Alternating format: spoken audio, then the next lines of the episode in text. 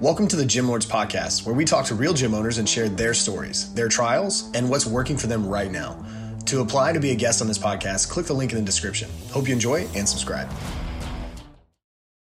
What's up, everyone? Welcome back to another episode of the Gym Lords Podcast. I will be your host today. My name is Brooke. Joining me on the show is Andre from 150 Bay CrossFit out of Jersey City, New Jersey. Welcome to the show. How are you today? I'm doing great, Brooke. How are you? Thank you so much for having me. I'm doing good. Thank you for asking. And thank you for being here, for taking an hour out of your morning to sit down, have this conversation, and give back to the fitness industry a little bit. We appreciate you for that. Absolutely. Um, before we really dive into the business side, which is what everybody is here to kind of learn and, and talk, uh, hear, hear us talk about, tell me a quick backstory. Andre, what was it that led to you opening up this CrossFit gym?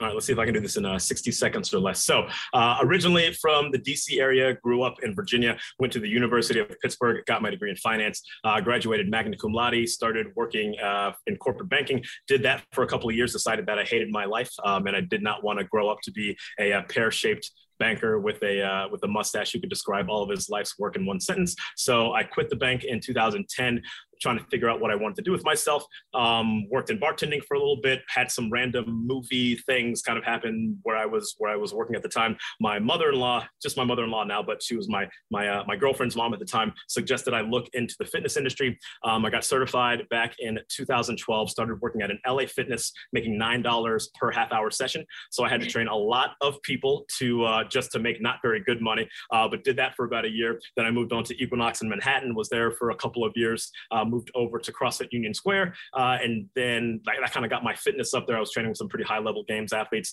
um, and then had the opportunity to open up uh, 150 Bay CrossFit in October 2017. And I've been cooking ever since.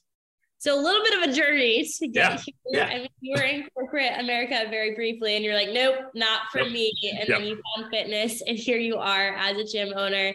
Um, so give us kind of your elevator pitch of 150 Bay CrossFit. Tell us who you are, what services you have to provide, kind of paint that picture for us so we really have a hold of who you are as we move forward in the conversation.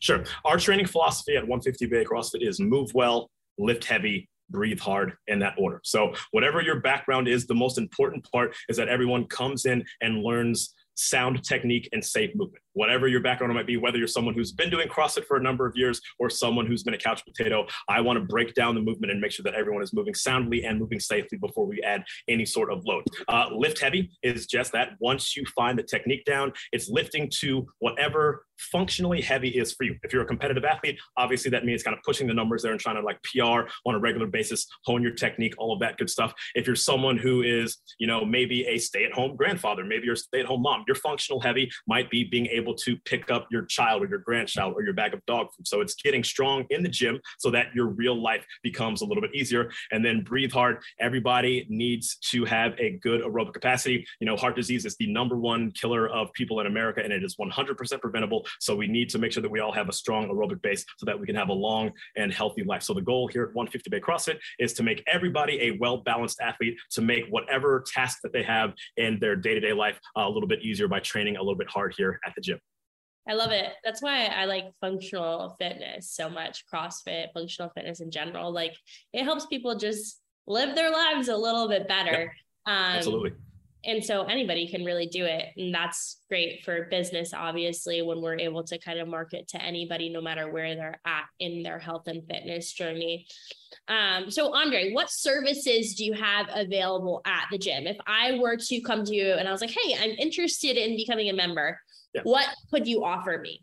Sure. So the first thing that we encourage for everyone to do is just to come in and do a free trial class. So go into our website, click on the book your free class, and then find a class time and schedule that works for you. We offer about seven or eight different classes on any given day. So whether you're a 5:30 a.m. person or a 7:30 p.m. person or an afternoon person, uh, the goal is for you to be able to come in and try a free class. All of our classes are coach based. Um, I write all of the programming for the entire gym. So whether you're with me at 5:30 in the morning or with Juan at 7:30 at night, you're getting you know my bread and butter of, of functional fitness. Mm-hmm. Every class starts with you know the coach introducing what the workout is, what the stimulus is, what the intended um, intention of the workout is. We go through a warm up to get everyone nice and hot. We go through a skill or strength specific um, piece for the day, then go into a conditioning piece, and then finish off. If you survive your first class and you enjoy it, then we invite you to come and do what's called the triple play. The triple play gives you a chance to try three different classes so that you can really get a feel for if our gym and our style of programming is right for you. I think because we offer, you know, especially in the world of CrossFit, there's so many different stimulus that you can get on any given week. I think three classes really gives you a chance to say, all right, I'm either about this life or I'm about that, you know, walking on a treadmill, eating pizza at Planet Fitness kind of a life. After that, uh, we offer a combination of class packs um, uh, multiple times per week or unlimited membership. So you can have a three times a week membership, a four times a week membership, unlimited membership, or we do class bundles um, and, and, you know, single drop in, five pack, 10 pack. Uh, and then we also offer personal training services. Okay, cool. So a little bit of everything. And I like that you do throw in the personal training services as well. That's yeah. kind of a mark that many CrossFits are kind of missing out on. Um, and it's good. It's good for business and for our clients because there are many times where somebody's coming in and maybe they're getting ready for an event. They're getting ready to get married and they're they want to lose some weight. Well, the perfect option is, hey, let's put you into personal training. We'll make a super direct kind of program specifically for you so we can help you get you get to where you want to go.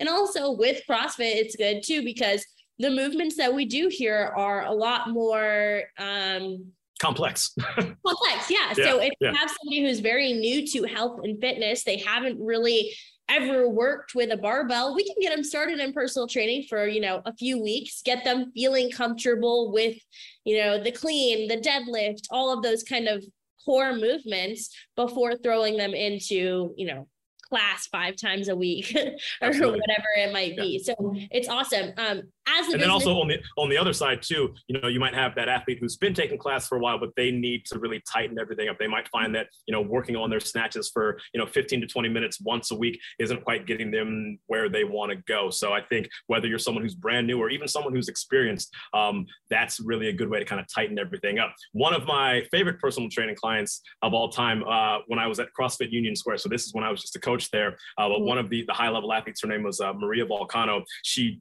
crazy engine would like smoke everybody in any of the like the basic class workouts. Um, she qualified for uh, the the Masters regionals that year, but she didn't have handstand walking. She didn't have muscle ups. I, I was pretty decent at those movements, so I started to work with her. So it's also another way that someone who is an advanced athlete who needs to tighten things up and to really kind of take themselves to the next level um, outside of the class. So I think personal training is is fantastic for everyone. Yeah, it is. I mean, I like that you also kind of looked at the other side of that because that's not even something really that I thought ha- have thought of. I think you know that's that's a great point. Um, we have a gentleman. Well, he's a young kid who is training to be a part of the Orlando City soccer team. Oh wow! Um, and so he came in for personal training. Like, I mean, not even a CrossFit athlete, but like that's great revenue for the business and it feels good when our personal trainer is able to work with somebody like that and help them get there.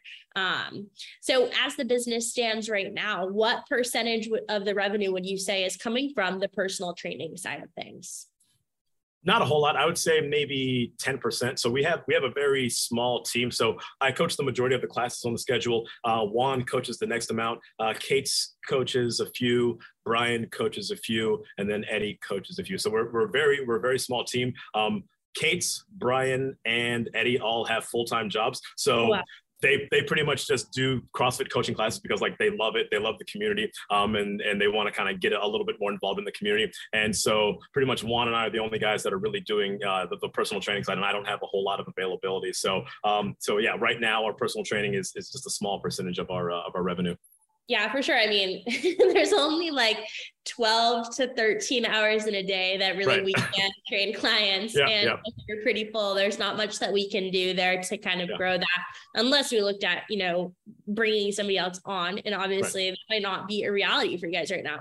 Yeah, um, it is. It's tough. And I'm sure that you, you see this, it's in the fitness industry right now. And I think, you know, generally just in the world since, since COVID, it is very, very hard to find good, talented people that want to come in and, and, and put their noses to the grind and, and get after it for, for yeah. working. That's a great point. Um, I think everybody's kind of struggling with hiring right now um, more than ever. Yeah. Uh, people don't have uh, they, they, I think a lot of people say, well, people don't want to work the way that they they used to before this yep. pandemic happened and i think i will agree that like social media the internet has made this generation a little bit more lazy but lazy, also, yes. Yeah. Also, as business owners, we kind of have to look at it uh, as okay, well, like what can we do to really create an opportunity here? We don't want to mm. just have, you know, look at hiring somebody and be like, all right, we're going to hire you and then like swim on your own, figure out how to find your clients. We want to hire somebody and help them become successful and give them the opportunity to make this a career. A lot of times, I think why there's such heavy churn in this industry with our coaches is because as business owners, we're not really presenting them enough opportunity to grow. Like it's just kind of like a halftime thing, mm. or they stay pretty stagnant, they get bored, and then they decide to go to the next gym.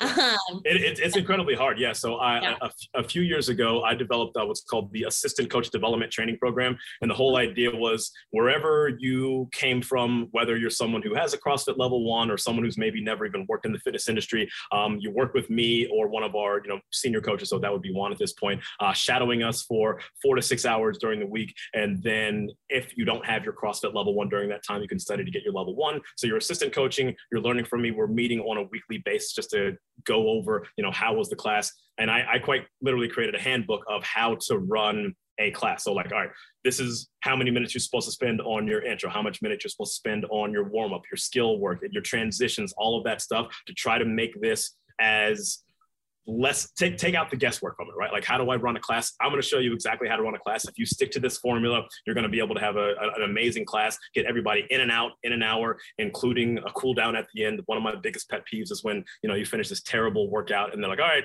see you later and they just kick you out to the curb right? So my biggest thing is how can we bring somebody in and actually teach them the right way to do things even if they are someone who might have a little bit of coaching experience in the past. Um, and, I'm, and i'm sure that you have seen this uh, you know from from the coaching side of things where it's sometimes easier to train not only you know a client or even a coach but it's, it's easier to train someone that has no habits versus someone that has bad habits that you have to try to break. Um, but yeah my, my whole goal for anyone that i bring onto the team is to create an opportunity for you to you know be here right? In the fitness industry it's very transient, it's very easy for you to say, all right, well, I have, I'm going to coach this class at this gym. Then I'm going to go and have this personal training client in this person's apartment complex. And I got to go over town to go to this person. Then I come back to class at night. My goal for anyone who works here is to have a consolidated schedule where maybe you're on the schedule for two or three classes that day, but I want it bookended so that you're able to do a personal training session before or after to really make some extra revenue and to really create, you know, like more of a shift instead of I'm just coming in and just doing a couple of classes for X number of dollars. Like, how can you make this your place that you can feel like you are actually at work and you have a career and you're able to grow. Okay, okay, okay. Yeah, yeah, I get what you're saying. And I think um I love the, the like the whole development that you kind of built yeah. out around this because that's really what like business owners we should be doing um so that like like you said people aren't coming in um, to just coach a class or two. Like they're coming in for a shift and it's something yeah. that they can make as a career for themselves down the road if that's what they choose to do. Um, but before we kind of, you know, I want to make sure we have time here to touch on a few other topics. So sure.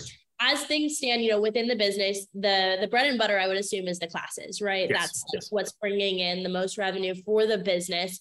As things currently stand, how many clients do you guys serve um, in the class side of things? Um overall or like how many members we have or how many members do you have how many members yeah. do you have at this moment we're, we're in the i think right now we're in the low 100s i think just south of 120 members total right okay now. cool yeah. so and you're 3500 square feet right that is correct okay so general rule of thumb that like we say in the industry is about 100 people per a thousand square feet is like what you could fit Sure. Is that something that is a reality for you guys? Um, do yeah. you think you could fit, you know, 300, 350 members in the yeah. facility? Absolutely. Yeah. When when when I when I opened this bad boy, you know, five years ago, the goal was to get to the point where we had, you know, that 300 plus members. So that has always been in the back of our mind, like how do we get to 300 members? Um, and, and you and I spoke, you know, briefly before we got on, but you know, before COVID happened, we were kind of we were cooking, we were building up there. We are at about 180, and then obviously COVID happened and lost probably about 80 of those folks. So we've kind of been like slowly trying to get ourselves back uh, back above water. Yeah, yeah. So talk to me about what some of those things that you are doing to kind of kind of get back to to that point. What are, you know, to actively grow? What are some of the things that you're doing to find clients? Sure. So the entire time that we have been open, we've never really invested much into marketing. Um, we've just been very social media and word of mouth dominant, right? So we, I, I, have a decent Instagram. The gym has an Instagram. We post the workouts, we post videos, we post testimonials, all that fun stuff. So in the first, you know, two years that we were open, it was just really all kind of an organic growth. We got a lot of referrals from people saying, "Oh my God, I've been training here for the last X number of months. My gains have been awesome," and they bring their wife, their husband, their coworker, their friend, whatever it might be. So did great like that. Um, COVID came and just you know, you know, kicked everyone in the butts, and so now we finally, for the first time in five years, we've actually reached out uh, to a marketing company to help us uh, to do some things because I'm not a professional marketer. Uh, and so we're working with a company called Ironclad, and they have the social media side of things kind of nailed down where they know exactly who to market to and they know how to get people in the door to come in and their model what they're sharing with us is kind of adding into that you know ancillary revenue so it's not necessarily how can we get to 300 members as fast as possible it's how can we steadily grow our membership, but how can we also create repeatable weekly and monthly revenue that is outside of people just joining to become members? So they have some prepackaged um, nutrition challenges as well as accountability built in. So we have these, you know, weekly meetings people come in i talk to them about all the different services they offer and on the spot it's they're either going to you know join for a membership or they're going to join for a six month i'm sorry a, a, six to eight week nutrition plan. And especially in an area that's kind of transit like jersey city and the new york metropolitan area people move around so much. The the biggest reason that people churn out of our membership is because they just physically move away. If someone stays in jersey city more often than not they are going to stay at our gym. So it's how can we get more people on the hook that might just be here for a short period of time and really drive up that revenue that is outside of um, just having people become members in the gym. So we just started working with them uh, a couple of weeks ago. Uh, so we're really starting to kind of just getting into it right now. So I, I don't have too much to report back, but the goal is to almost match what we're making in our membership revenue with what we're getting in for that like monthly income of people coming in for these six to eight week challenges. Yeah, that's a that's a really great tactic to pull in people because um, typically, if people are looking for a gym, they're looking to see some kind of result. So if we can get them in on some sort of transformation challenge or nutrition challenge or whatever it might be, it's perfect because we're selling that result to them. And results sell. Usually people don't, unless they're like fitness enthusiasts like ourselves, they're not looking to join a gym because of the cool rig that they have or the fancy like echo bikes that they have, right? They are yeah. looking to join a gym because they want to lose weight, they want to tone up, they want to gain muscle, they want to feel better mentally. So if we can help them get there, perfect for us. So I really like that approach. So with that, are they kind of running sort of ads on your social media? Like how are they pushing the information out?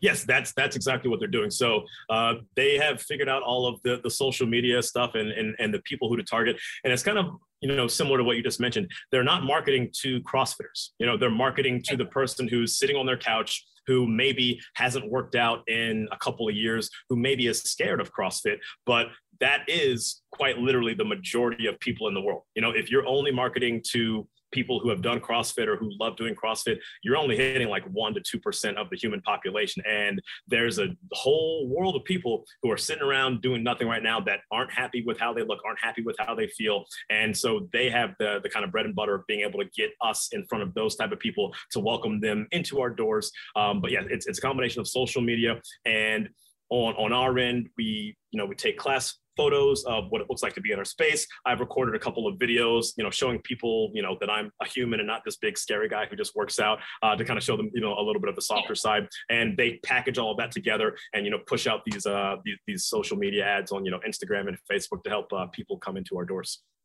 That's awesome um and i i think you nailed it there like it's just a really really great way to pull in the everyday person. Um, and I think that CrossFit is something that can be really intimidating to people just because of, you know they've they've seen it on tv and it seems really scary. And so they never think that they could do something like that. So we get them in on some sort of challenge pack.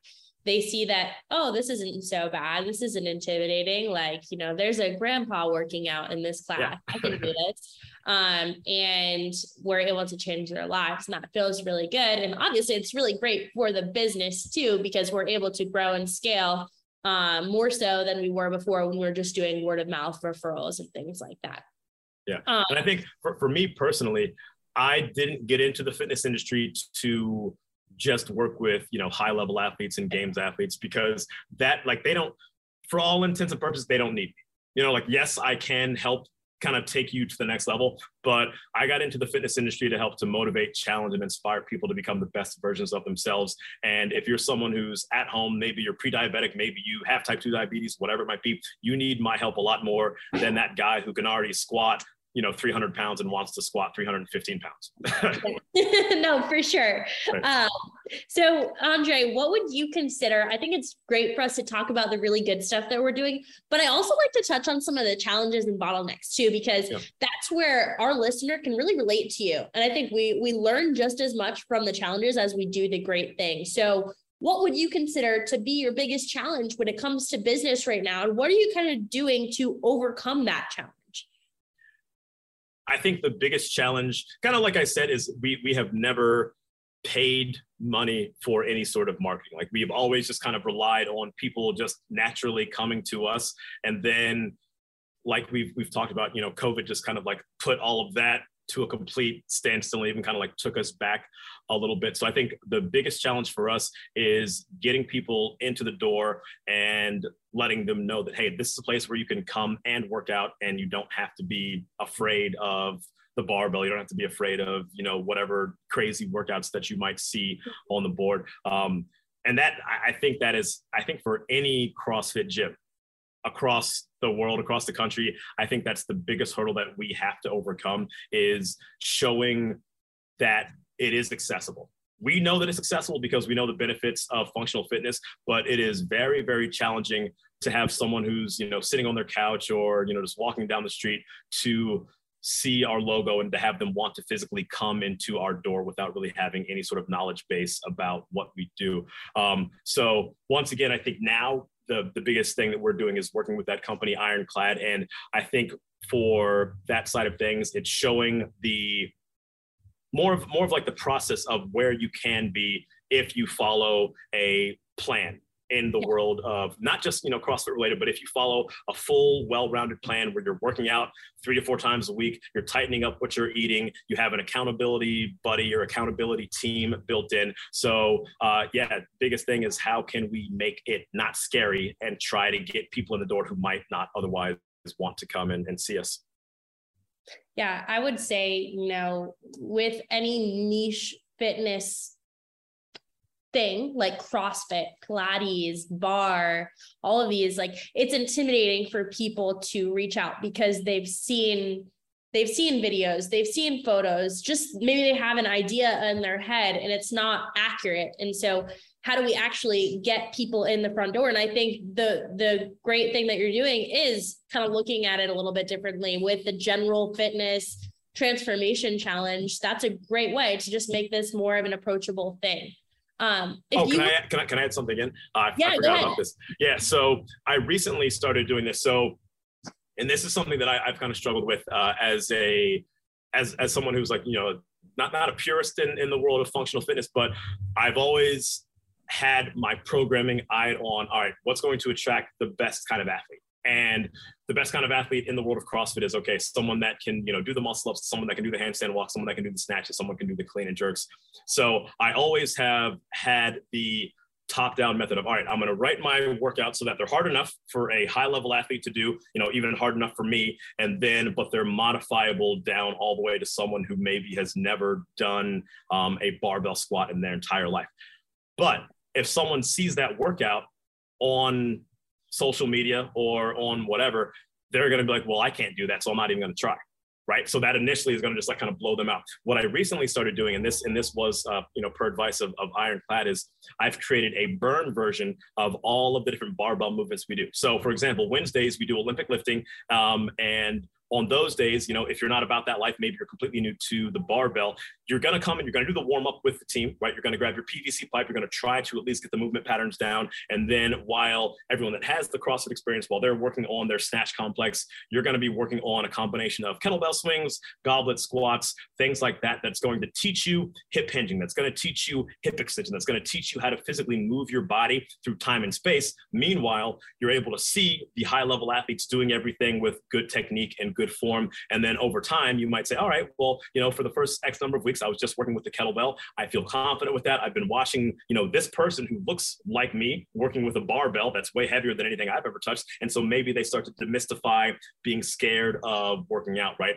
Um, in the past, I always thought that you had to separate them that you had to say, all right, so we're going to have a beginner's class and we're going to have a, a lifter's class. But I think the biggest thing that we're doing now is just say, hey, everybody come together. We're all going to warm up together. But for my folks who aren't quite there yet, we're gonna we're gonna have you in the class with everyone so that you can see what's going on. You're gonna learn the basics, and then hopefully over time you get unscared and get inspired and try to you know step your game up. And then that's when uh, we can go into the, the more advanced lifting with them.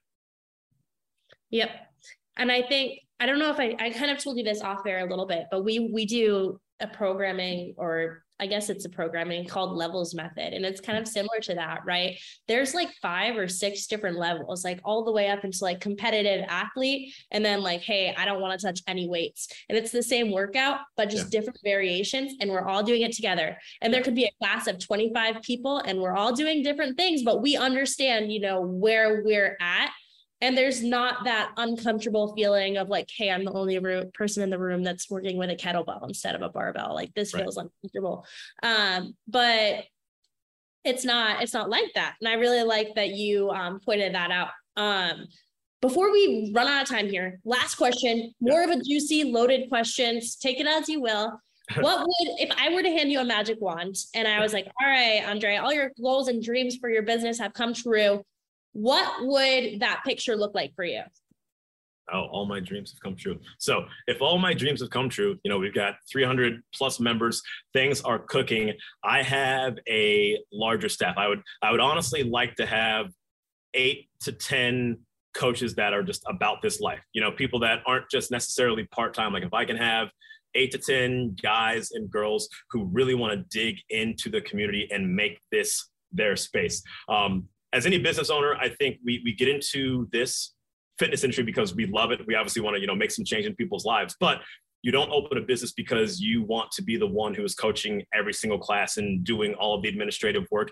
I want to get the gym to a point where I have the coaches in place, I have the administrative side in place where I can still continue to write the programming. I'm always going to write the programming no matter what. Like this is this is my baby. I'm always going to be heavily involved in that. I'm always going to coach a number of classes, but maybe I don't have to wake up at four o'clock in the morning every day.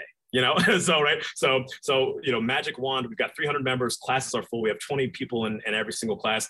My coaches are making good money, and not just you know you know a little bit of change. Like I want to be able to create value and wealth for my employees. I want my people in the fitness industry you know, happily and, you know, making, you know, 60 grand plus doing a combination of classes and personal training. Uh, when I was a personal trainer, um, kind of in like my, my, my top time, I was making like, you know, $80,000 a year and I was doing, you know, four to five personal training sessions a day and coaching a couple of classes. And so that was it. You know, I'm working, you know, five, six hours a day and then I got to work out and like, that's a very, very good life. I would love to be able to create that sort of um, value for all of the people that that work with me. Mm-hmm. Yeah, and I I think you know that's spot on as a business owner. Like there becomes a certain point where we start to experience like burnout, and like yeah. you're five years in, and no matter how much you love what you do, waking up at 4 a.m. six days a week takes a toll it's you. not ideal. It's not ideal. It's it's really really tough. And so it sounds like you're kind of in the position where it's like hey let's get the right systems and procedures and everything in place so that i can spend some time working more on the business rather than in the day to day of the business. Um, and if we really look at, you know, how are we going to be able to grow and scale our gym? We can't grow and scale if we're literally caught up in the day to day seven classes a day or whatever you have. Um, right. It's really, really difficult. Um, so what do you feel like you identify as something you really need to focus and hone in on now to make that a reality for you? I think the the biggest thing that we have to do now is really dig in with uh, this new marketing thing we're doing with Ironclad and getting more people in the door. I think that we can create more financial opportunity for coaches and for you know personal trainers and employees if we just physically have more people coming in and out of the door. So like right now we can offer you know X for a class, but I would like to have it more. I mentioned earlier where it's more of a shift. So instead of you getting paid X number of dollars for doing this class and that class. It's all right, you are on the schedule from this time to this time. So that gives you time to come to class a little bit early. You're gonna set up, I, I want, and in our employee handbook, we, we want all the employees to get here 15 minutes before their class. But inherently, if you do that, then their hourly wage kind of ends up dropping down to a little bit less than it is right so how can i how can i create it that the person knows that hey i'm coming in i'm coaching three classes i'm going to make at least a hundred something dollars for those three classes Mm-hmm. for that shift of work and then if i can book in you know personal training session before and after so right now i think the biggest thing is like we need bodies to physically come into our gym because the more people we come in the more revenue that the gym makes the more that we can reinvest into our coaches and and, and our staff and really help them to grow and flourish Absolutely. I think your targets are great. You're spot on. You're going to get there. You have the Thank right you. mindset. Um, and it sounds like you're focusing in the right areas. Um, and so that's definitely exciting. So, um, last question What's the Instagram page? Where can our listeners go to yeah. find you online? Sure. So, the, the gym's Instagram handle is at 150 Bay Fit. So, 150 B A Y F I T. And then uh, my Instagram is just my name. So at Andrew Crews, A N D R E C R E W S. Perfect. Well, I appreciate you being here today. And Thank listeners, you. thanks for tuning in. Don't forget if you want to stay notified about future episodes, hit like and subscribe. If you want to join us for an episode here at the Gym Lords podcast, fill out the link in the description. Our team will be in touch with you soon. As always, until next time, Gym Lords out. Thank you for listening to this interview, but don't go anywhere. We still have two more incredible interviews coming right up inside this episode. But if you're a gym owner that's looking to get more clients, keep them longer, and make more money, head to the link in the description of this podcast and schedule a free leave your credit card at home consultation with one of our business consultants. You see, here at Gym Launch, we've helped over 4,000 gym owners across the world increase their sales, take home more money, and build the business of their dreams. And it simply starts with a phone call. Click on the link in the description of this podcast to schedule your call today. Now, let's head into the next interview. What's up, Gym Lords? Welcome back to another episode of the Gym Lords podcast. My name is Bree. I will be your host today, and I'm here with Travis from Fortitude Fitness Training in Bend, Oregon. What's up, Travis? How are you today? Hey, I'm doing great. Thank you for having me. Enjoyed uh, talking to you so far. Looking forward to sharing some more. Awesome. All right, cool. So let's waste no time here getting into the details. What is it that made you want to own your own gym? How did you get started? What kind of sparked this whole thing for you? Oh, well, owning my own gym came about through um, basically going through some jobs that I didn't enjoy. I think we've all had one or two or 10 of those. And so when I graduated from college, I was um, uh, amongst the wild, wild west of the internet age, which was uh, basically the the bubble that everyone talks about. So I was working at a, a huge software company, selling software, making 50 phone calls a day, and basically got to a point where I was not passionate about that. I was going to the gym at lunchtime and I was living for the weekend. So mm-hmm. I really took a big, huge shift in my life. And one of the biggest turning points for me was uh, I was getting way into wakeboarding and I ended up purchasing a boat with the girlfriend that I had at the time. And I broke my ankle and my foot pretty severely bad. And that became a turning point because it inspired uh, wanting to create some type of atmosphere where athletes could go and learn about how to do certain things that might be over their pay grade currently and mm-hmm. allow them to have a safer environment to, to learn how to do stuff uh, without having the consequence of these harsh environments such as wakeboarding and snowboard parks and ski parks. Got it. Okay. All right, awesome. So, uh, passion kind of fueled it, but then also wanting to do something that you actually enjoy and get out of uh, just those jobs that you have to do but you don't like to do essentially. Yeah. Yeah i, I thought at the time um, that i kind of had to do that type of routine or mm-hmm. um, job that was kind of expected. You know it was like the norm to go to college and get a job and buy a house and get the dog and have some kids right. Um, that was kind of the, the path that I was on as well. I just thought that that was the only path there was. And um, some um, changes in relationships as well as changes in careers mm-hmm. allowed me to like kind of rebirth myself in, into a whole new career. And so I had very little responsibility at the time, and it just allowed me the, the room to um, hatch what's now become something 17 years later. That's awesome. I love that. Yeah. I mean, so many people just kind of take the path that they think they have to take, right? And they never actually do something that fulfills them. It's never something that they actually want to do. You know, that's like you said, people get a job just because that's what you have to do. And if you hate it, too bad. That's just the way that it is. You know, they buy the house, they get the dog, they have the kids, and and that's just it. And they live lives that are unfulfilling a lot of the time and people are kind of afraid to take that step and make it happen so good for you for getting outside of that and doing what you actually want to do yeah it was a good choice it's definitely led to a much better lifestyle and kind of living while i'm young instead of waiting until i'm older when i can afford to live right exactly absolutely so now what does your business model look like currently? How are you structuring things? Are you doing group classes, semi privates, one on ones, little mix of everything? Kind of walk us through the layout there. Yeah, I would say that I have a, a boutique uh, fitness gym. It's based on personal training and coaching.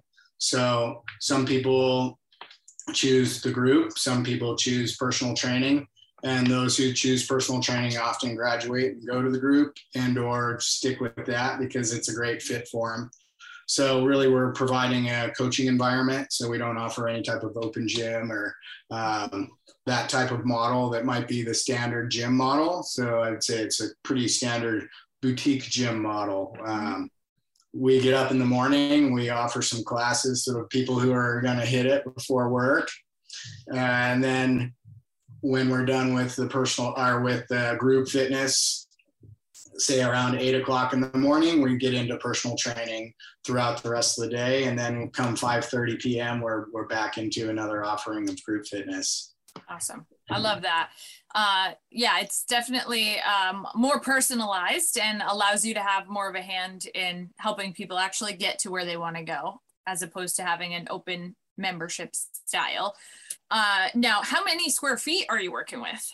Uh, well, we have a building that's a footprint of 4,800 square feet, but the gym itself is six, uh, 3,200. Okay. 3,200 square feet. So um, it's got a model that's built on 15 uh, squat racks in the room and having up to 15 people in there have their own gear, have their own space, not not even need to share anything. Okay, nice. Yeah, it's still a, a good amount of space to work with as far as training space goes. So that's that's good. Now, as far as the membership goes, how many members or clients are you currently serving? So our group fitness is approximately 70 clients at the moment. And then with um, PT, we have another dozen clients on top of that. Got it. Okay. And then I have some online training clients on top of that. We'll call it another um, six to eight of those. And then we have some that come and go a bit, but primarily that's uh, that's the makeup of the gym. So just just under a 100 mm-hmm. Okay. And is that a number that you're looking to grow? Are you looking to add more clients, more memberships? Where are you at there? Well, this is a new gym. I actually uh, created it during the pandemic. I moved okay. From elsewhere. And so when I got here, uh, didn't have a gym, didn't have any relationships, didn't know anyone. And come May of 2020, got access to the building that I was seeking out.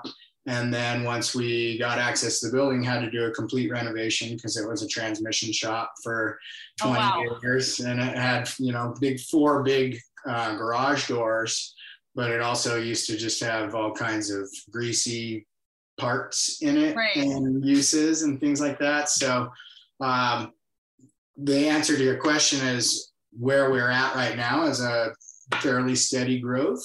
Mhm. Uh, we're starting in basically August of 2020. Mhm. Pretty much deep, deep pandemic at the time when people really weren't joining gyms Mhm. um, until this point now, two years later, August 2022, building it up to that 70 people is it's very gratifying. Super happy with that population, and the way that I've built it compared to my previous gyms, um, having better financial success this round with less people.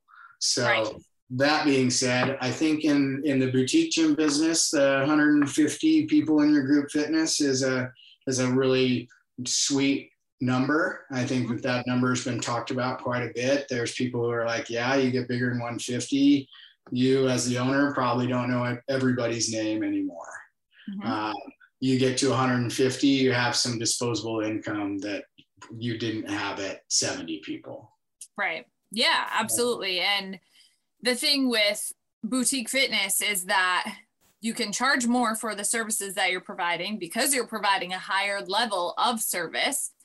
Then, in turn, work with less people, which allows you to serve them better, right? Because if we're working with too many people, the level of service might go down if we don't have the right systems in place to be able to provide that high quality level of service consistently across the board. So there are situations where we can work with less people, charge a little bit more, provide a higher level of service, which works out for everybody because as the gym owner, you end up making either the same amount or more and working less hours, and your clients get better results.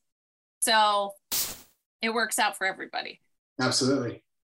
Now, as far as marketing, advertising goes, everybody wants to know how you're getting people in the doors. You know, this is a huge topic within the podcast. Everybody wants to know what everybody's doing to acquire new clients and get the word out there about what it is that you do. So, how do you approach that?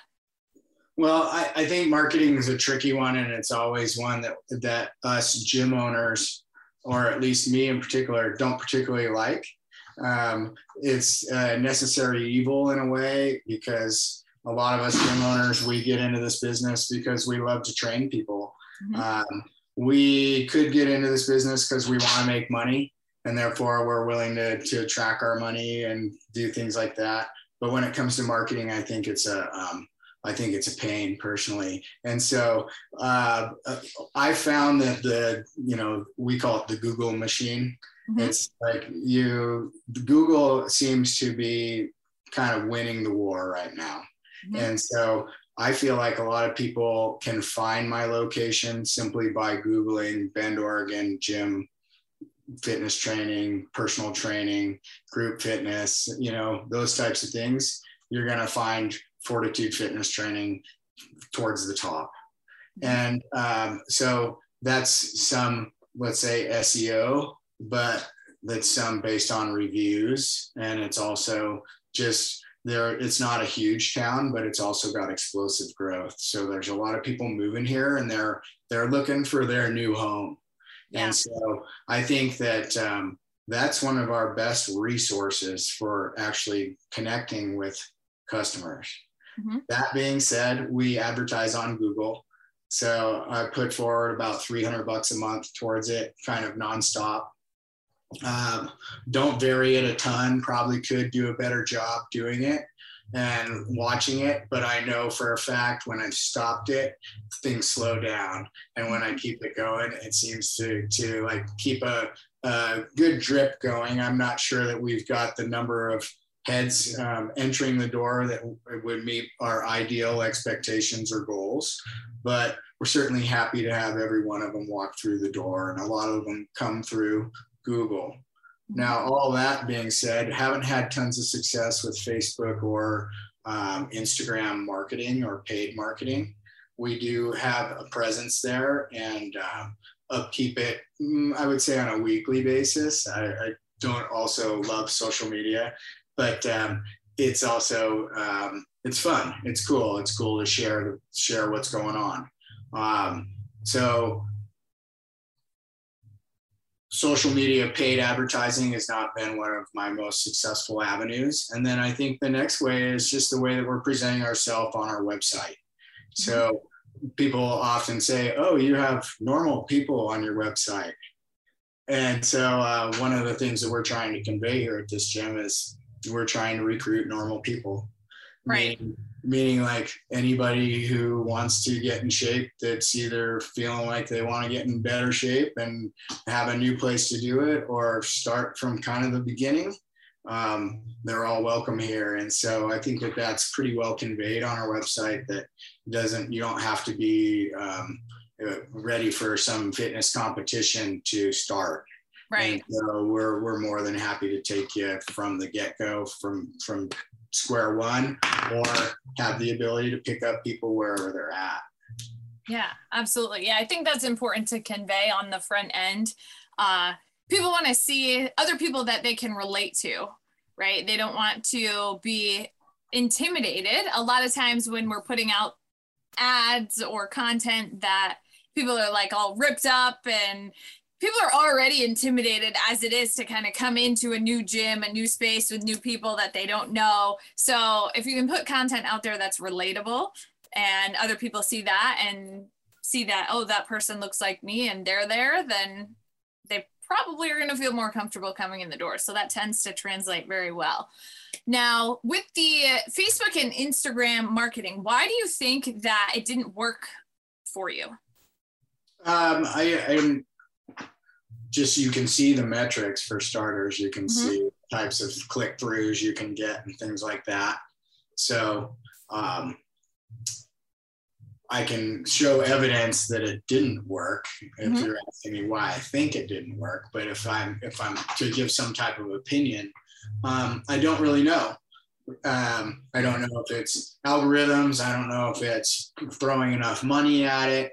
I don't know if the audience that I'm trying to pursue is on those platforms or um, you know actively looking within that platform to find a gym.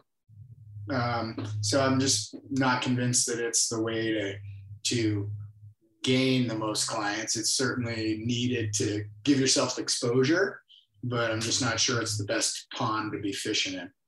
Got it.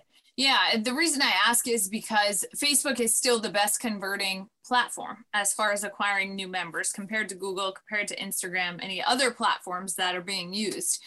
Obviously, there's a lot that goes into that, right? Targeting, um, the offer that you're putting out there. Yeah. Now, with that being said, what is the front end offer that you're typically putting out there to make people want to come in the doors?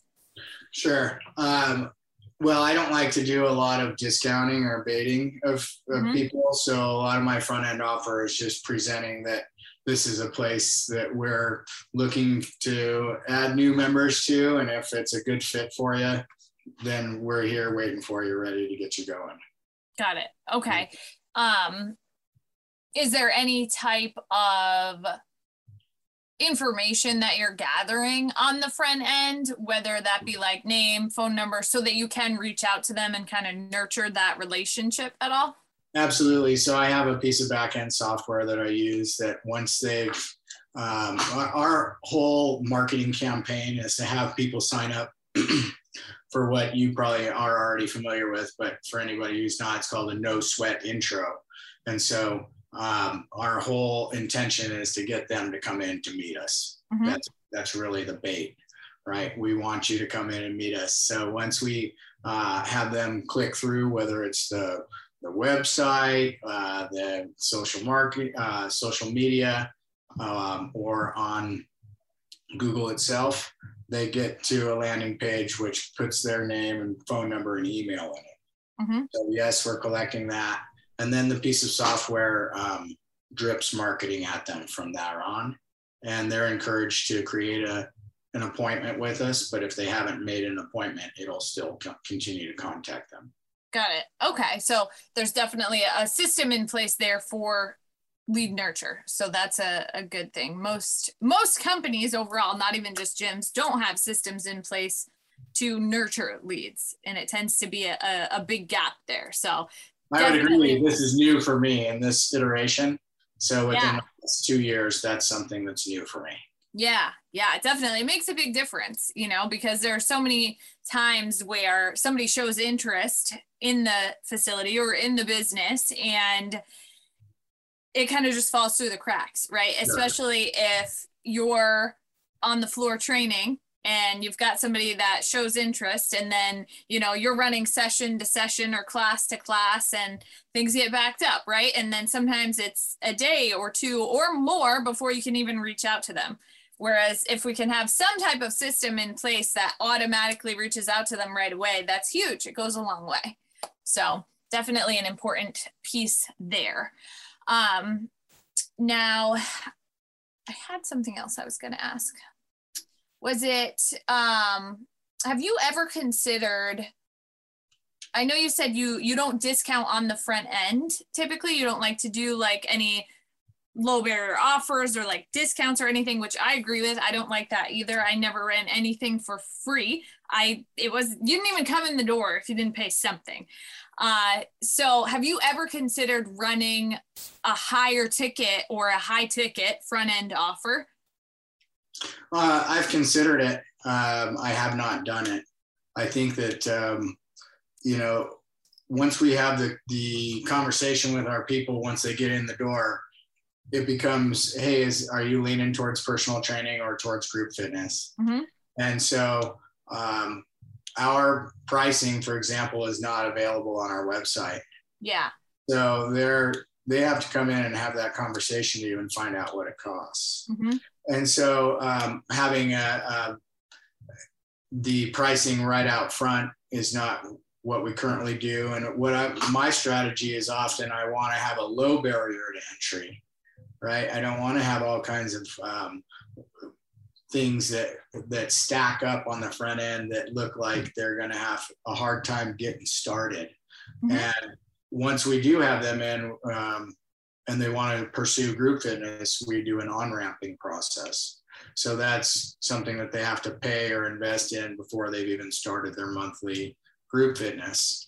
Um, but back to the to answer your question, um, I currently have not offered a higher end product out there. When they come in, we certainly have higher end products available, such as personal training. Mm-hmm.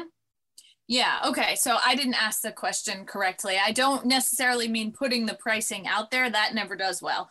Um, but so it sounds like you are collecting a good amount of cash on day one. That's more so what I'm referring to as far as collecting cash on day one, right? Yeah, because yeah. most gym owners, most businesses are not collecting anything on day one. And then by the time they get the person converted into a membership, usually the monthly rate isn't very high. Typically, what we see are people sticking around for three to six months on average.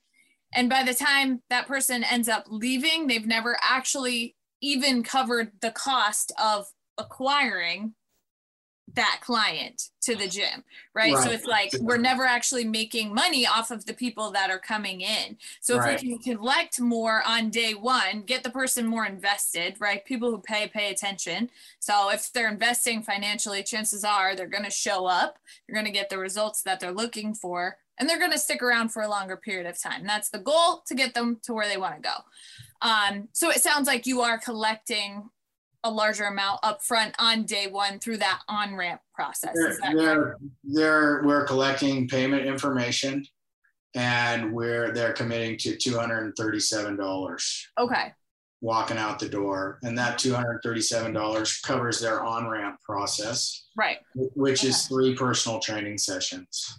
Okay. So the on-ramping has the direct intention of, hey, I want to go to class. I want to fast track to class. Okay, fastest track to class is three personal training sessions that are a curriculum dedicated towards uh, more or less 21 foundational movements. Mhm. Yeah. Okay. Yeah, I like that because that does a few things. First of all, like we were talking about, acquiring the cash on day one is always great because then you have some type of working capital within the business to invest into advertising if you want to. Um, the other thing is that it kind of weeds out the people that aren't necessarily serious, right? Sure. It's like Absolutely. the people that are signing up for that, chances are they're ready to put in the work to actually reach their goals, which is yeah. big. Yeah. So it makes a big difference. Most of them, I think, have already decided that they're going to come to this gym by the time that they're, you know, showing up, mm-hmm. not necessarily by the time they're leaving. Right. Um, so it's a matter of us doing a good job of uh, interpreting what it is that they need mm-hmm. and selling them the right thing that fits their budget, but also fits their um, acquisition of goals. Mm-hmm. And so, um, you know, really, uh, if the overarching theme is marketing, it's how do you get them in to meet you and have that first conversation? That, right. That's, that's, really what it's all about because from there, it's a relationship that you're starting. Mm-hmm. And if you have three hours of one on one training, you're cementing that relationship in so much more than just teaching them 21 moves, but you're learning about them. You learn about what they can and can't do. In that meeting that we've had before we even started, the no sweat, we're learning about some of their vulnerabilities and what their goals are and what's worked for them historically and what their limitations or injuries are going to be. And so this process is so much better refined than what I used to do historically. If we're talking from a business standpoint, it used to be, hey, come on in for your first class free. Mm-hmm. And then you go right into the next class. And right. then, then that person was out the door and your ability to get to know them was limited. You tried to give them as much time as you could without dominating the entire class. Mm-hmm. And then like you mentioned before, you're on to the next session, and it could be a couple days before you follow up with that person who came and showed up in person and even spent an hour with you. Right. Now that can be, uh, you know, the marketing and the the pursuit of additional clients can always be a you know full time job on top of your other 17 full time jobs. Right. Exactly. Yeah. Absolutely. And so now would you say your conversion rate is a lot better now that you've implemented that system for onboarding? So it's the conversion rate's better, but the retention rate is the one that I see as the the real um, proof of mm-hmm. how it's working. Right. Right. Absolutely. Yeah, because the people are more invested. They are, and you've got a better relationship going. And once you get them into the class, and they're all on the same page as far as they know these 21 moves, you can coach the whole class to a different base level of knowledge. Mm-hmm. And so now we have a gym full of good movers.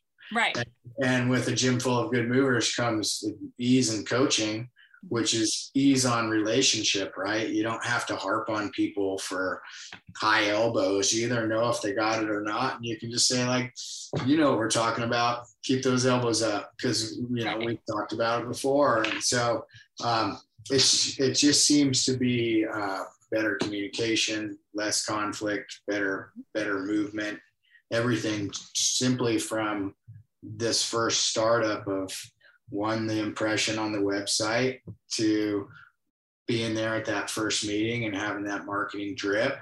Mm-hmm. then getting them started asap and getting them through the on ramping within a week. And then they're in class and it just seems like from there it's a really nice smooth process. Absolutely. Yeah there's systems in place there to make it run like a well-oiled machine. Finally Yes. right. It took time, right? But you figured it out at this point. And there are a lot of uh, gym owners who who don't have necessarily systems in place and it gets a little bit overwhelming and uh, makes it hard to get the right people in and get them on the right track to actually reach their goals. So that's a, a big piece there. Now, where are you directing most of your attention within the business right now? What are you currently working on in the business? So uh, I'm a gym owner, just like a lot of people who don't have a whole lot of staff. Um, so I'm, I'm I spread myself out pretty thin.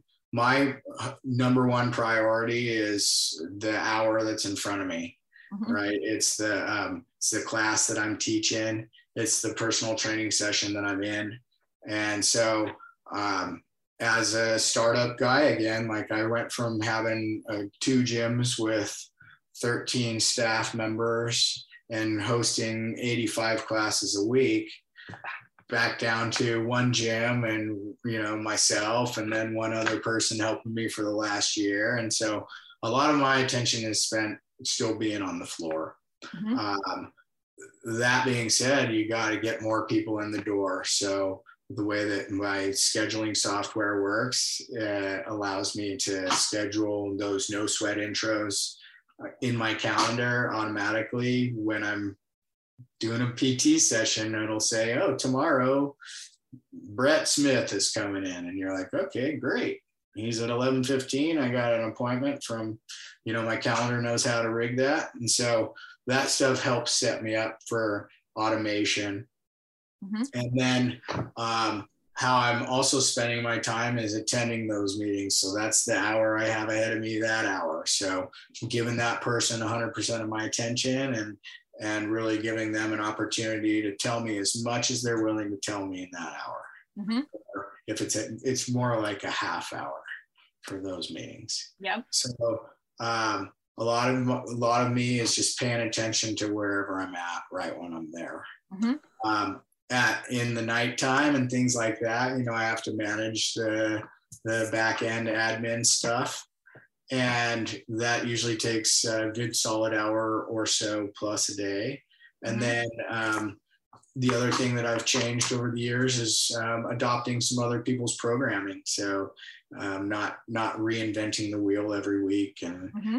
Creating potential disasters or p- potential masterpieces that are then just going to be there one day and gone the next, right? That's how a lot of programming works. So yep. saving some time by um, using some bones and framework uh, from one of the providers that provides programming. Mm-hmm. Um, and then, you know, the marketing piece kind of happens uh, proactive and reactively. And, uh, you know, the website gets changed here and there and the, and the social marketing uh, or, or just putting out social media posts happens um, two, three times a week. And the rest of the time, I'm actually trying to like relax a little bit and have some fun. Right. Yeah, absolutely. And are you looking to get off of the floor a little bit more so that you can focus more of the attention on the business side of things or where where do you stand there? Some people struggle between being on the floor and then focusing on the business. It, it can be challenging to do both. So, what's that like for you? Yeah, so for me, I think that that's an ultimate goal. I think that right now, um, you know, for the business to run smoothly, I have to be present. And so um, I have a trainer that has worked for me for over a year. She teaches a certain um, load of classes and then she teaches a certain load of personal training. Mm-hmm. So that allows me to not have to be there or be thinking about that class or that client during that hour. So that allows me either to coach another client that hour or be working on the business. Um, mm-hmm. I also have a, which is a really cool situation. I have a guy that just retired who's 57, who's spent the last 10 years in the gym while he's doing his corporate startup, uh, you know, tech career and crushing it. He coached for four years in a gym. And mm-hmm. so he just moved here because he's retired. And he's like, I want to coach. And so he's going to be capable or already started doing some on ramps and he's taken on some PT clients. And even as soon as this morning, he coached his first class where I stood off to the side and he coached my class. So um, the grand scheme here is you can't hold on to the baby too tight. Mm-hmm. And I've you know I've I've tried kind of both angles of it historically, and so if you you know are so particular on either the way that the person um, conducts the class or presents the lifts or how what music they play like you either got to put some systems and training in place mm-hmm. and allow yourself to let go a bit and know that the process of people getting through that hour successfully, having a guide that cared about them mm-hmm. and had an eye that's good enough to notice when they're not doing it well and has the um, audacity but yet the filter to be able to to coach them through that process and get them through it and at the end of the hour be safe and have them happy and work out that's really the goal. So it's not so much that people are coming for any one personality. I don't think that right a, gym needs to be driven by any one personality. And if it gets to that point, you've really cut yourself into a deep hole that's hard to get out of. Yeah. Yeah, absolutely. There's a lot of things there. You know, a lot of gym owners uh, build their business around them, right? Even to the point where their name is on the door. Oh, yeah.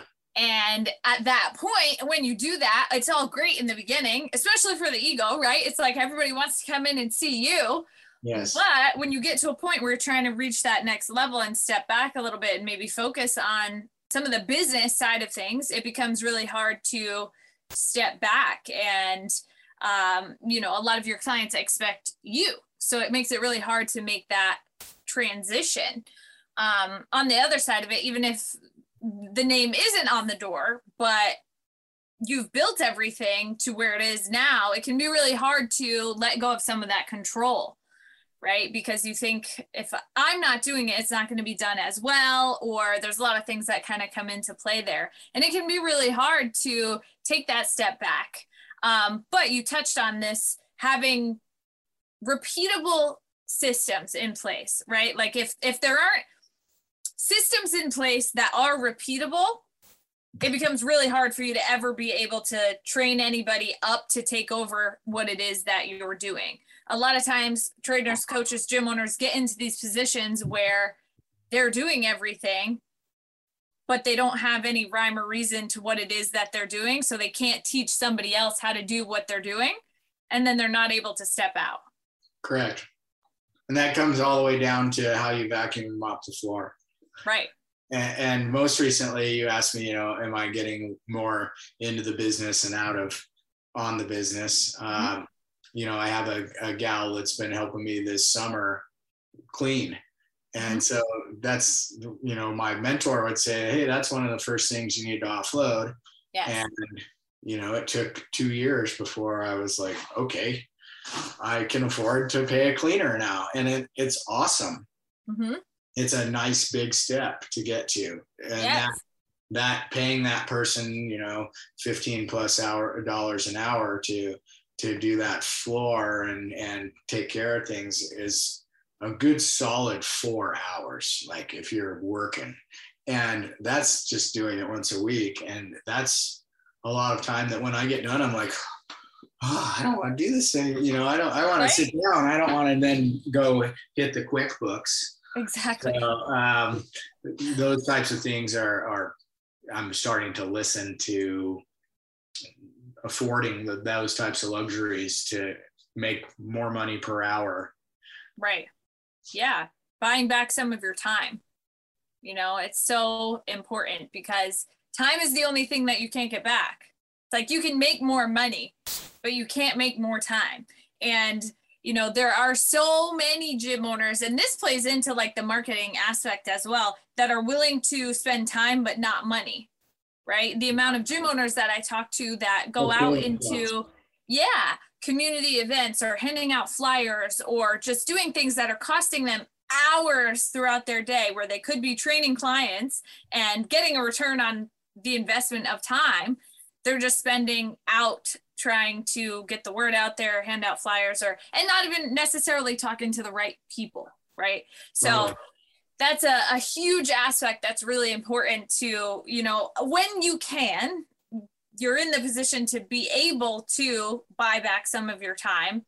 It's important to do that and then focus that attention in areas that are going to provide you with a higher return on investment. So yeah, absolutely. Definitely. All righty. So now one thing i always like to ask before we wrap up what is one of the most important things that you've learned throughout your time in ownership in the fitness industry? Well, given that I've uh, been a personal trainer since 2004, 2004 to 2009, pretty much just running my own PT business. Mm-hmm.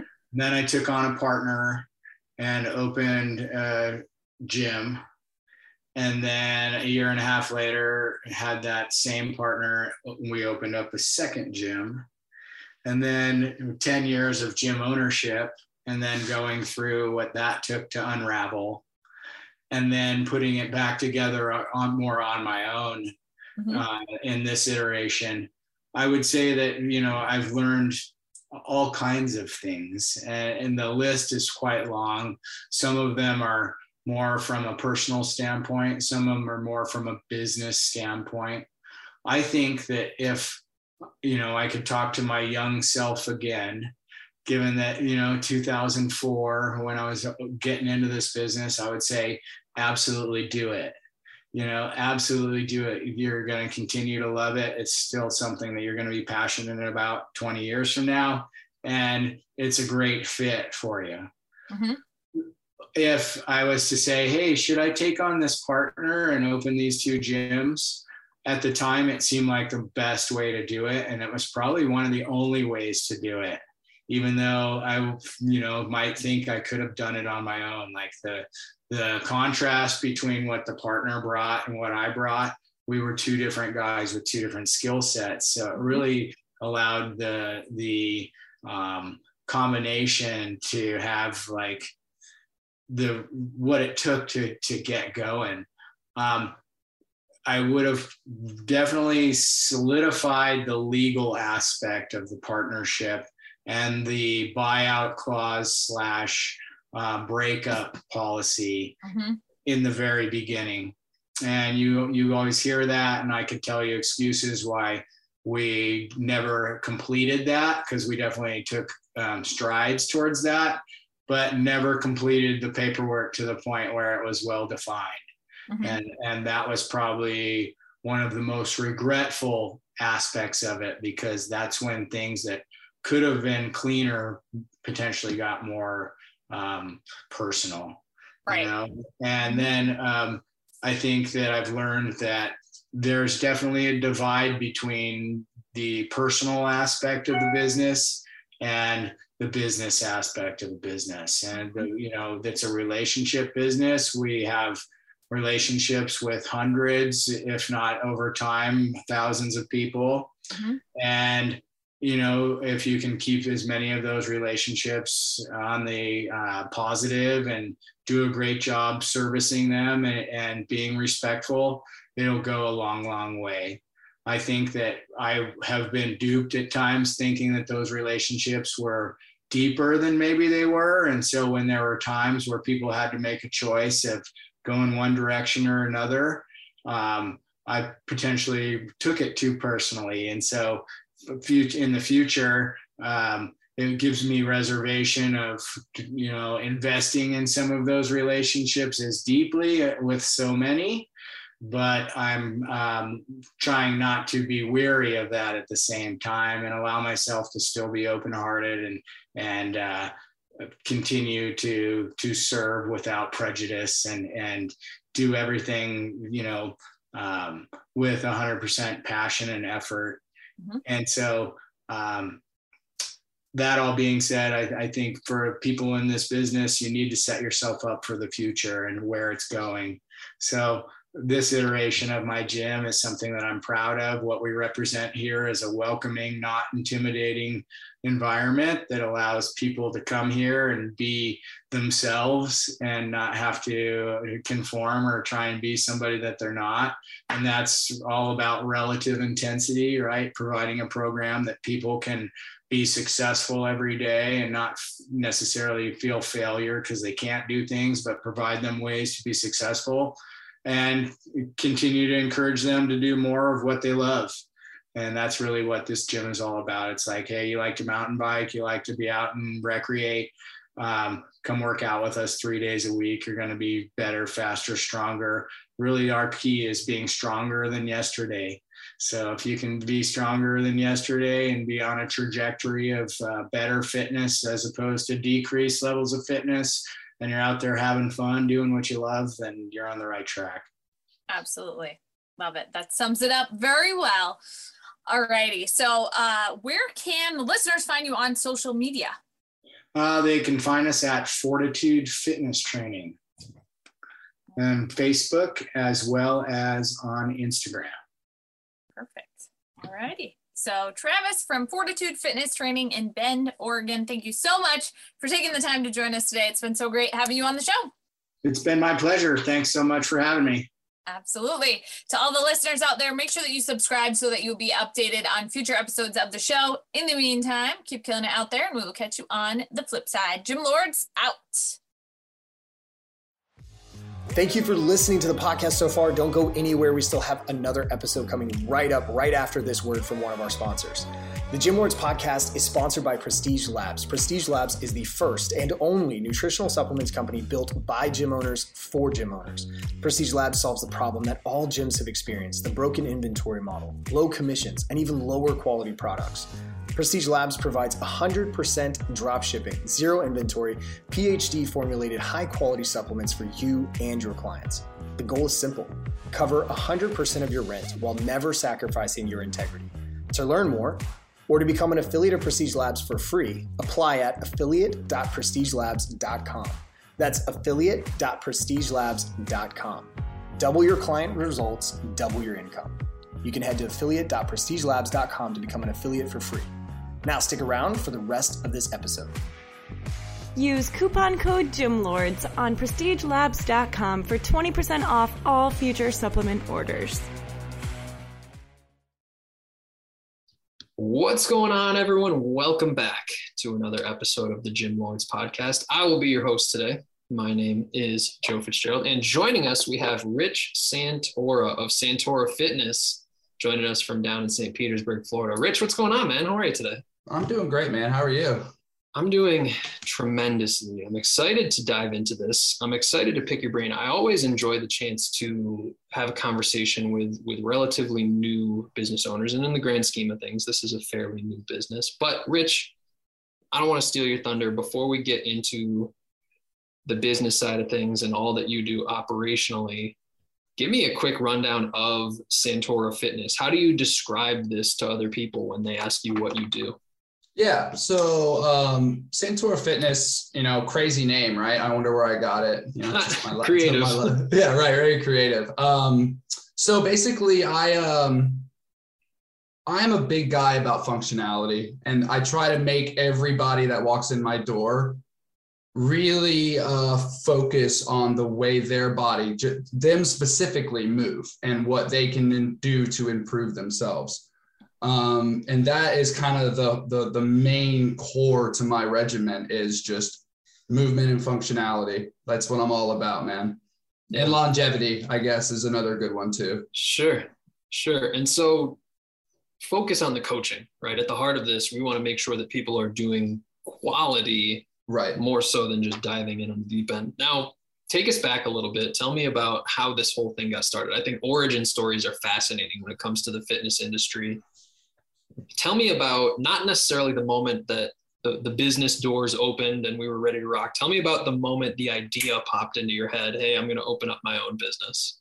Yeah, man. Uh, so basically, uh, COVID COVID was bad for a lot of people, right? We went into lockdown, and uh, a lot of people kind of either lost their job or had to find another avenue. Um, I was similar to that, right? Uh, I actually left my old gym a few weeks before we went into lockdown. So I was, um, you know, trying to pivot and trying to figure out what my next move was. And then lockdown happened. So my number one instinct was, uh, well, what can I do? Well, I have plates and barbells and equipment in my garage. And I was like, I know how to train people. So, you know, while I'm wasting time and lockdown, let's have people come over one at a time and just, you know, just have fun, train them in the driveway and stuff like that, right? And um, mm-hmm. and then they were like, "Hey, man, you're this is really good. You know, we should keep doing this." And uh, so after we got out of lockdown, we uh, slowly started getting more people, and then my house then became my gym. So obviously, privacy was you know out the window. so when you have clients rolling up at six thirty in the morning, ready to roll at seven a.m., you know, it's kind of like you gotta you got to wake up quick. And Mm. um, so then I, yeah, so then we made the decision to maybe it's time to look for a space. And uh, that's kind of how we went about moving into the gym is I got kind of overloaded and tired of people coming to the house. So uh, we found a spot about six blocks away from the house and um, opened in August of last year. So yeah, so Yep. the origin story is basically I was kind of just forced into it in a way. Yeah, sort of stumbled our way into the necessity of it, right? Actually, yeah, yeah, yeah. And honestly, the learning process. I mean, I was a, a decent trainer when I when I started, but tackling this on your own, you have to learn a lot very quickly. So Believe that me, was everyone that listens to this podcast knows exactly what uh, yeah, talking about. uh, yeah, yeah, one hundred percent. So we we found our way into a commercial space. This is, for all intents and purposes, a solidified business at this point, and it's coming up on a year of you doing this. Now that you have some perspective, we've been in this place for a year. Tell me about your favorite part about running your own business, and then as a follow up, what's been the hardest part of running your own business? Oh man, good question. So my favorite part is probably just I know it's gonna be cliche, but like the freedom, you know, not having someone above you be your boss. I know that like everyone wants to be their own boss and everything, and everyone hates their boss.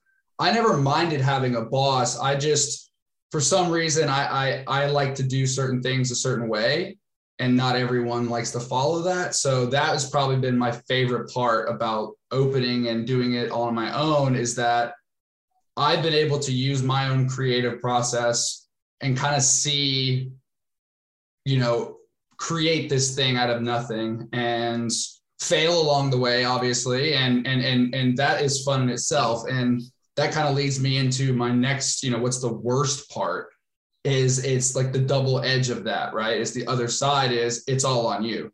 Yeah. You know what I mean? There is Definitely one a trial else. and error sort of gig. Right. And uh, you don't have the money to pay the bills.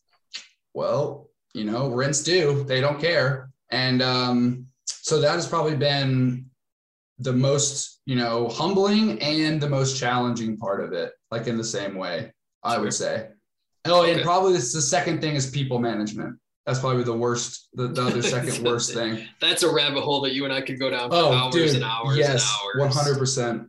We don't quite have time for a, a human psychology conversation today, but a conversation for another day at least. But uh, talk to me a little bit about the, the business and the model as it stands today. What is kind of the, the main service that we're putting out there?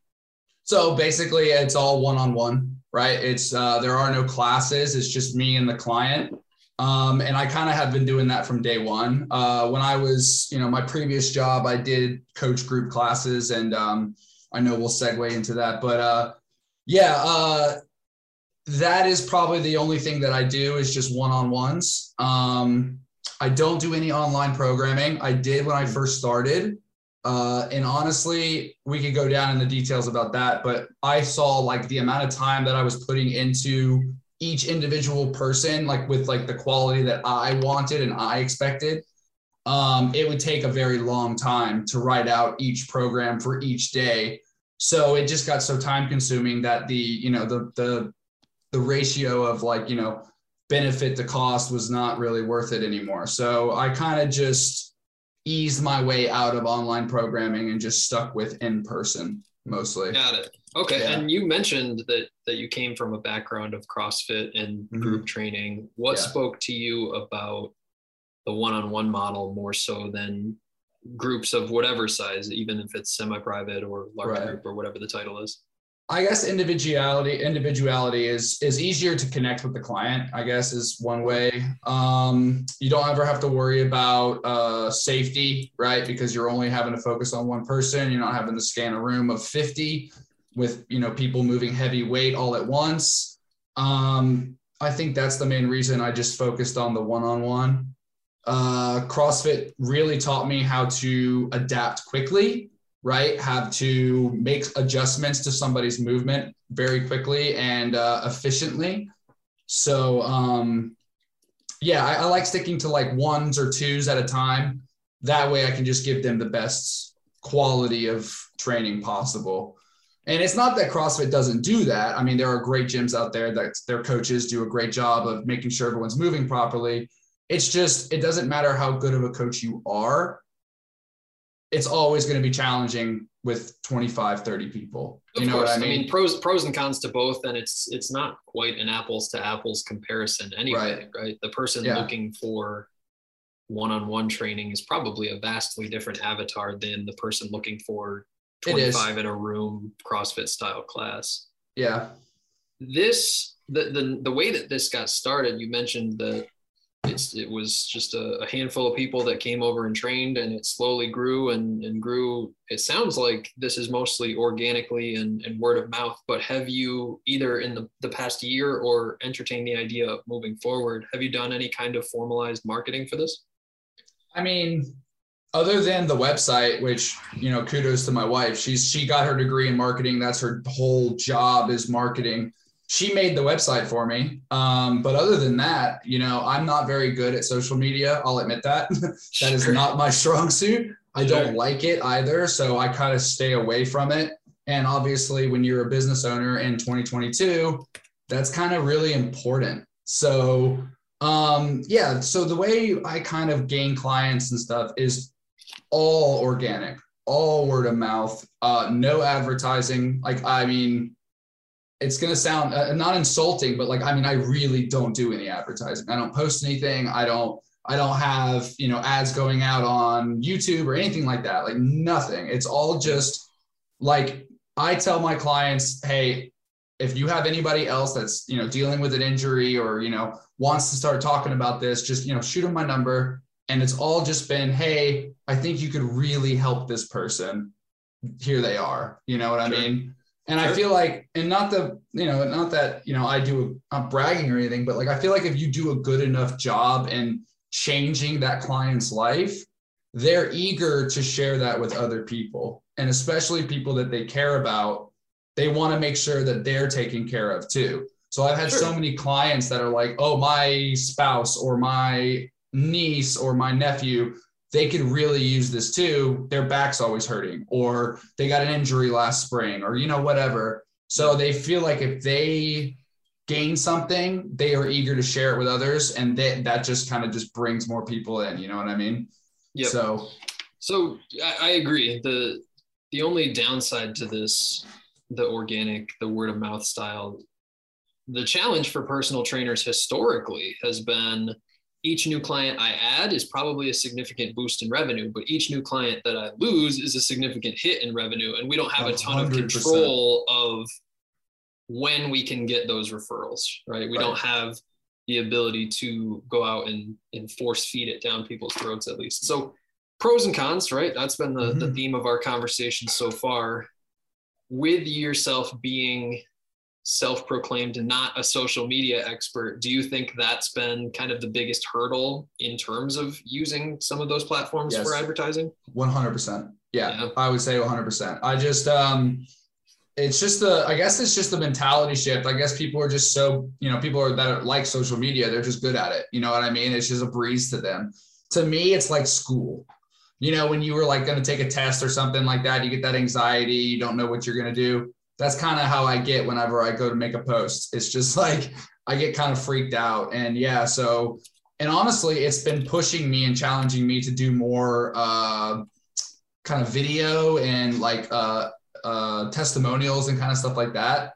Um, trying to put my face out there a little bit more and present myself and my work a little bit more versus just like a picture on Instagram and a tag saying like, you know, we should all eat more carrots, you know, or something like that. And I don't know, but like, I, I like the social media aspect of doing it like um, I know we'll segue into like what we're gonna do in the future, but like like live video or like Mm. video tutorials or like you know um yeah Truly something like putting that. value out, right? correct yeah yeah yeah it needs right to be a balance of both of those. Exactly yeah and i don't and, and i have enough clients and i have enough people around me that supply me with enough you know income that i'm able to focus more on quality of content versus getting people in the door now not everyone is lucky enough to have that right they have to get That's an important point of this conversation, sure. Right. Yeah. Um, and I understand that. And um, I've learned that I've just had, and you, you nailed it, man. Like, oh, we are not guaranteed income when we go out into the field to look for clients. Like, right. there is no guarantee you're going to walk home with a client. So um, it just makes you really focus on um, your values and what your work means to you. And I feel like if you can really figure that out, I feel like you have an easy way to sell yourself to somebody and make yourself and convince them to and that whether that be in person or on a video advertisement on Instagram or Facebook or TikTok or whatever, I feel like if you can convey your message in a really easy to understand, digestible way, that was something that I really worked on is communication. Yeah, because a lot of people they just kind of they they lose track and their eyes glaze over. So the, the less time you spend convincing them, the better. You know what I mean? We have a tough time in the fitness industry with trying to prove how smart and intelligent we are, and we end up oh, talking yeah. to other fitness people as our audience more so than the people who actually need our help. Exactly. Right? We don't need to blow them away and overwhelm them with scientific or anatomical jargon. It doesn't matter yeah, to them. It doesn't I, at all. I agree with you wholeheartedly. Now, take me to the next step in the process here, Rich, because a, a lead is just a lead. Doesn't matter until they sign up. Right. Walk me through when somebody reaches out to you, wherever they come from, website, right. social media, wherever it is. Walk me through what typically happens in that sales process for them to eventually sign up as a client. Dude, great. I mean, this is perfect. I had a guy literally walk in the door off the street yesterday when I was with the client. So this is a perfect segue into that because it literally just happened. So basically, if someone walks in out off the street, right, they come in and they're like, "Hey, man, I'm interested in some personal training. What's this all about?" I basically start off with saying, "All right, so I'm all about functionality. I go through my functionality pitch of like we all can move better, and then I go into what do you like to do for your hobbies, right? Acti- activity wise, right? Outside, or do you like to go kayaking? Do you like to go play volleyball? Like, what, what do you like to do for active fun? And they'll tell me something. And then I'm like, okay, how can we make you better at those things? You know what I mean? How can uh, how can we make your volleyball games better? How can we make you after your swim practice not be in any pain, right? Like how can we improve your quality of life and the areas that you are struggling, right? If when it comes to physicality. Um, and I kind of just direct them towards how I can help them in their everyday life and and how I can we can make small changes. And then if you can just get them to see a small little glimpse that things could be different, that's usually enough to get them interested to at least move forward with you know, can I come in for a free session? Or that's when you all you can make the decision. All right, do you want to give them a free session? Like sometimes I'll do that. I'll be like, hey man, you know, if I'm not really in need for any clients, I'll like come in for an hour. I'll we'll, we'll go through some stuff. I'll show you some things. If you like what you hear, then we can move forward. If you don't, no big deal, man. It's all good. Yeah. So I feel like honesty is the really big that people can yes. like people can see a sales pitch from miles from like a mile away. So if you're just genuine and you're, you know, and your messaging and you're just you just take quality in your work, like it, it really will go farther than you know false promises or 20 pound weight loss in a month or you know whatever else you're using to convince people that yeah. i mean in, in, my experience i'm not speaking for everybody but in my experience right, right, right honesty honesty has gone the longest way seriously yeah. yeah, that that transparency is huge in a in an industry of getting a bad rap for for some sleazy used yeah. car salesy techniques that, that going into the, the crowd certainly that's why I, I, stay away from social media as well is because just that like toxic you know fitness industry you know culture that goes on with you know like oh fake natties or you know misleading information or diets and all this other stuff. I'm just like there's just too much bad that i i, I don't know. I just kind of like to close my ears and you know not focus on all that kind of stuff yeah and i think just the overall attitude towards the sales process it sounds to me like detaching from the outcome right? Whether Yeah, they sign up, 100%. I'm okay. If they don't sign up, I'm okay. Yeah. But a lot of that stems from what you said already. I have a stable enough roster of clients. I'm not worried about not making my rent next month. Right. hmm Right. That that's a really advantageous position to be It is. going into that sort of sale. Now, walk me through how we're able to maintain those clients, right? We sign somebody up, Right. that's great. We want to make sure that this person sticks around. In terms of retention, for you and, and Santora Fitness, what influences people staying for the long haul the most? So yeah, uh, the retain. I mean, I I have almost a hundred percent retention. I mean, almost the, the people that I started with, the almost everyone I started with is still here, right? And I picked up people along the way. I've only lost maybe two or three, you know, um, and they were like usually by choice, like I chose to get rid of them or you know something like that. Mhm. But I think the retention process for me is um, again honesty.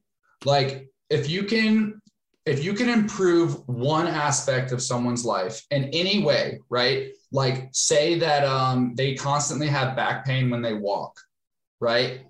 If you can show them something to improve that thing, right? It's just one thing. You just got to choose one thing to change with them. And if they can see a change, that's enough to for retention. Like you just have to, and it doesn't have to be anything crazy. It doesn't have to be they lose 30 pounds. It doesn't have to be they get a pull up for the first time. I mean, I mean, very minute changes.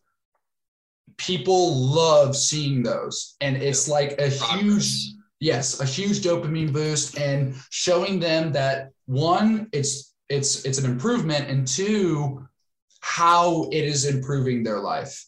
Do you know what I mean? And how we can go further in that and they're, you know, maybe so I have people, for instance, that like they gave up running. I mean, they gave it up. They were like, I'm not, I, I started to run, you know, I used to love running.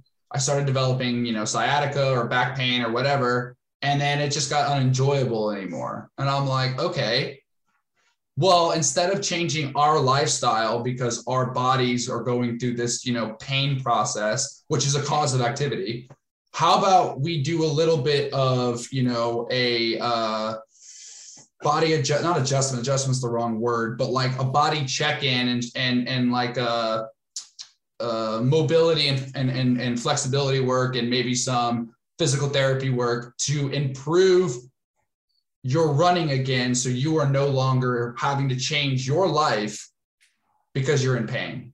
You know what i mean? Like if if i can get you back to running again great. Like or just Yeah, walking that's a without any win, pain. Right? yeah exactly. Like win. i and i and if you can show them that right and like i just made him realize like why did you have to change your life because of your pain?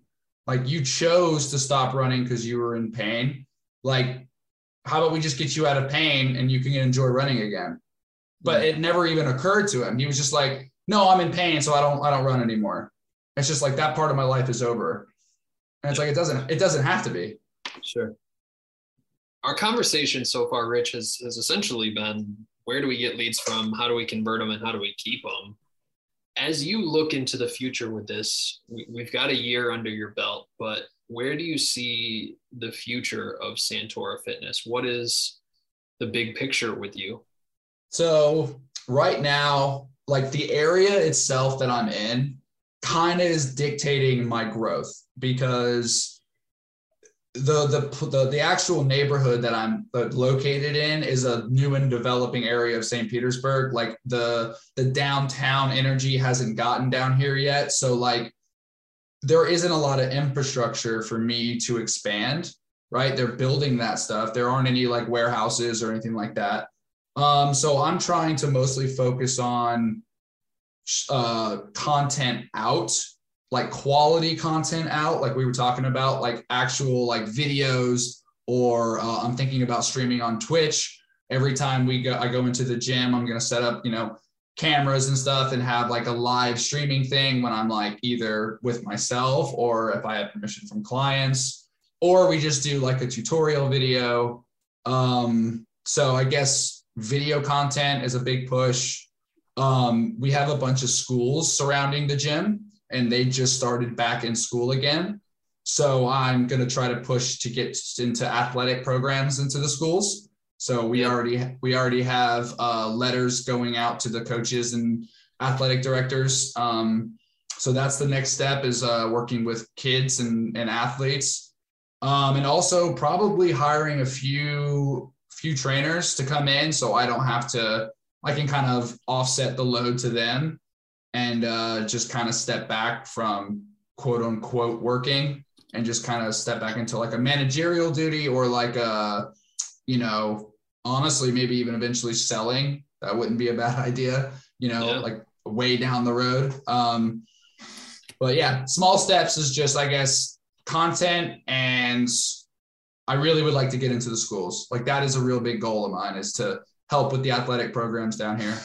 Sure i think it's it's an exciting question because completely open endless right? you yeah, can take endless. it wherever you feel yeah. like taking it and so it'll be interesting to see how that shapes up right at the 100%. heart of this is growth mm-hmm. right we want to grow in a number of different directions and bring on a team and take that evolution of the business even further so that you can elevate into what you described as, as the owner the manager the, the ceo type role delegating to a team so i'm excited to see how that looks for you here. Me too. Forward. Thank you. That's a really, really good place for us to begin to wrap our conversation up. But before we get out of here, why don't you shout out that website that you mentioned earlier or social media links? Where can yeah. people find out more about Santora? So basically, you can go to you know www.santorafitness.com. I was lucky enough to get that domain name. Um, and then I have Santora Fitness on Instagram. Uh, I think I have a TikTok. I think there's a few videos on there, but again, stay tuned for that. I'll be putting more stuff on there.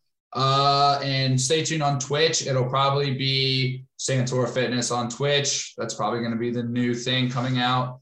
And uh, yeah, I think that's all the the plugs that I can get in.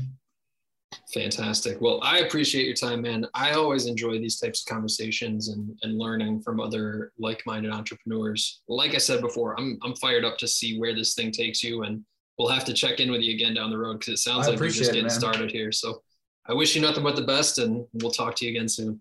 Thank you, man. I appreciate it. Absolutely. To everyone who tuned in today, thank you as well. Don't forget if you'd like to be notified about future episodes, hit like and subscribe. If you're interested in joining us to talk about your business model, click the link in the description, fill it out. Our team will be in touch with you soon. And as always, until next time, Gym Lords out. Thank you so much for listening. If you found this content valuable, here's four ways we can help you grow your gym for free. One, grab a free copy of Alex Hormozi's best-selling book, Gym Launch Secrets at alexsbook.com. Two, join our free Facebook group at alexsgroup.com. Three, if you're a gym owner, you can apply to be on the podcast by emailing us at podcast at gymlaunch.com. Four, leave us a five star review so we can gain access to more gym owners and bring those lessons back to you. And as always, tap that button and subscribe to this podcast for more.